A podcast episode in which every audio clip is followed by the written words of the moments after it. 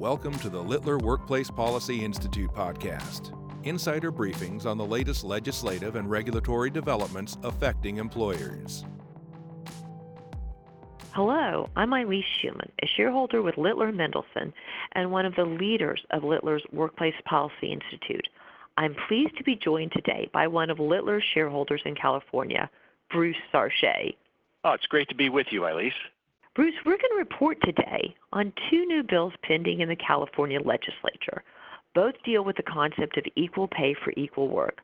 One would prohibit employers from asking about salary history during the job application process, and another would require large employers to file reports regarding pay for men versus pay for women. But first, allow me to provide some perspective and background. For the past several years, the WPI has primarily focused on the happenings in Washington, D.C. We strive to be an effective resource for the employer community to engage in legislative and regulatory developments that impact their workplaces and business strategies. However, regulation of the workplace takes place at all levels of government, and we at the WPI have been observing a growing trend for the past several years more and more state governments and even municipalities have gotten into the act of debating and then passing employment and labor laws. That's right, uh, Ilyse. I like to call this the municipalization of employment law. Well, that's clever, Bruce. Well, in response to this trend, WPI is in the process of launching a series of state initiatives, starting with some states which have been most active in this area, California, and New mm-hmm. York, for example. So that's why Bruce is joining us today as he practices in California's capital, Sacramento. Bruce is going to be WPI's person on the ground following and reporting on state and local developments in California. So, welcome to the WPI team, Bruce. Uh, happy to be on board, and I'm glad to be part of Littler's Workplace Policy Initiative. But I'm afraid we might have a lot to report on here from the Golden State because our legislature shows no sign of slowing down its efforts to further regulate the workplace, and nor do our local cities and municipalities. Hey, that's a good deal. So let's get started. Bruce, I understand that there are some bills pending in California designed to address gender based pay inequities. Can you tell us a bit about those? Sure thing. To get started, let's go back in time just a bit. Well, quite a bit, all the way to 1949. Of course, in World War II, we know that women entered the American workforce in record numbers. But for a variety of social and other reasons, it was common practice in those days for women to earn less than men, even when they were performing the same job. In 1949, California responded with the nation's first equal pay law. The concept was simple equal pay for equal work. So back in 1949, did the law result in much litigation? Surprisingly, no. The law was on the books but remained largely inactive. Then, in 1964, the federal civil rights law was passed. Many pay discrimination claims were litigated under the broader federal and eventually state anti discrimination laws, and the equal pay laws remained largely underutilized. Okay. Well, one thing I've noticed over the years is that we often hear about studies and reports indicating that women continue to earn less than men, even when performing those same basic jobs. That's right. And in 2015, California, again, looking at some of those studies, took up the cause of equal pay for equal work. Just a couple of years ago, there were substantial amendments to the 1949 law. These amendments made it easier for employees to prove pay discrimination. Under the former test, to prove pay discrimination, an employee needed to show that he or she was being paid less than his or her counterparts of the opposite gender at the same establishment for equal work. Starting in 2016, the new test in California allows proof of pay disparities not at the same establishment, but at the same employer. And work no longer needed to be equal work, it could be substantially similar work. So Bruce's standards were broadened quite a bit. Indeed, and as happened before, legislation which began in California took hold elsewhere. Since the California amendments, equal pay laws across the country have continued to evolve.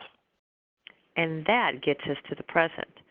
Tell us about the trend that we've been seeing prohibiting employers from asking job applicants about their prior salary history. Yep, that's probably the biggest trend in the evolution of equal pay laws. The thinking is that an employer's knowledge of an applicant's pay history will help to set their pay at the new job. When current pay is based on past pay, inequities can be reproduced again and again. Two cities have passed such laws New York City and Philadelphia, and two states have as well Massachusetts and Oregon. Well, can you describe how this works? Sure. Let's let's take Oregon for an example. They are the most recent state to adopt such a rule. On June 1st, 2017, Governor Kate Brown signed into law HB 2005, also known as the Oregon Equal Pay Act of 2017.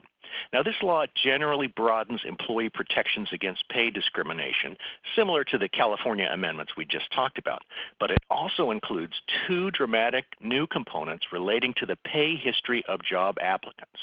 First, under the new Oregon law, employers may not ask an applicant how much he or she is currently paid. That's forbidden. Second, employers may not base the pay rate for a newly hired employee on that individual's current or past compensation. So, New York, Philadelphia, Oregon, and Massachusetts are ahead of California in this area? For the time being, yes. And that gets us, at last, to our discussion of the bills pending in the California legislature. The first deals with the topic of prohibiting pay history inquiries. Correct. AB 168 is California's version of the prohibition on inquiries into the pay history of job applicants. The law would prohibit any employer, both public and private sector, from seeking any salary history information about an applicant for employment. Compensation history would include both pay and fringe benefits.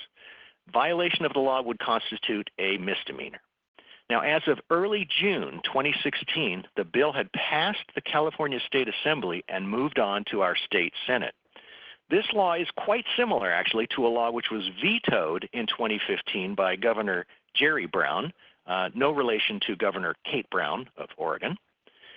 When he vetoed the bill, the governor stated he wanted to give the recent amendments to the equal pay law time to work first before he jumped into the area of limiting pay history inquiries. Well, that sounds similar to the Oregon and other laws. It is uh, very similar. But we've got the potential to go one step further here in California with AB 1209. This is called the Gender Pay Gap Transparency Act. This law would require large employers, those with 250 or more employees, to provide the Secretary of State information relating to gender pay differentials. Specifically, a large employer would be required to identify the difference between the mean and median salary of male exempt employees and female exempt employees by each job, classification, or title. Similar information would be required for men and women board members. The bill would also require that the information be published on or before July 1st, 2020, on a website that is available to the public. Annual updates would be required thereafter. Now, as of early June 2016, this bill had also passed the California State Assembly and moved on to the state Senate. Well, that certainly would be quite a big change. Indeed, if either of these bills pass through the state Senate and end up on the governor's desk, uh, Governor Brown will have until October 15, 2017, to act. So potentially there are big changes ahead. But I think our listeners should keep in mind that even if these bills are adopted, they may be subject to further legal challenge. For example, the Chamber of Commerce of Greater Philadelphia filed a lawsuit in federal court on April 9, 2017, challenging the Philadelphia law limiting inquiries into the pay history of job applicants. The claim is that the new law deprives businesses of their First Amendment rights. several other states and localities reportedly are evaluating similar litigation. Well, that's the way the system works. New laws can always be challenged in the courts. But there's another interesting wrinkle in California here. Last year, voters passed Proposition 54, which was called the Public Display of Legislative Bills Prior to Vote initiative. This amended our state constitution to prohibit the state legislature from passing any bill unless it is published on the internet for 72 hours before the vote. Transparency in the legislative process, generally a popular item, no doubt. I don't think many people were surprised that this passed. True, but here's the wrinkle. It isn't entirely clear whether the law applies to the vote in the House of Origin, which moves the bill to the other house, or whether it applies to the vote in the second house, which moves the bill to the governor's desk. Now, the state Senate in California is assuming that the provision applies to bills in the House of Origin, but the Assembly is not. The proponents of Prop 54 are arguing that the Assembly is violating the Constitution, and this could lead to further challenges as well. And the bills you just reported on, they originated in? The California State Assembly. Now, it appears as though the pay history inquiry bill was published at least 72 hours before the Assembly's vote in the House of Origin, but the bill requiring public disclosure of male and female pay rates was not. So that bill may be subject to this potential challenge in the future as well. And Bruce, as you may know, WPI has had great success in assembling coalitions which have challenged federal and state initiatives. I do indeed. One last thing, Bruce.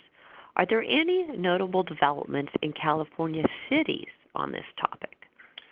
There are. Uh, the city of San Francisco is just now considering an ordinance which would bar employers from asking about an applicant's pay history. Indications are that this likely will be adopted in San Francisco in the near future. So, as usual at the WPI, we all will have to stay tuned for further developments. Littler's Workplace Policy Institute will be there to help keep abreast of future changes to the law as well as potential legal challenges. I'd like to thank you, Bruce, for joining me today, and thanks to you all for listening to our podcast today. We look forward to being in touch with you soon. Thanks very much, and thanks again for the opportunity to be a part of the Workplace Policy Institute team. The purpose of this program is to provide helpful information for employers addressing the latest developments in labor and employment relations.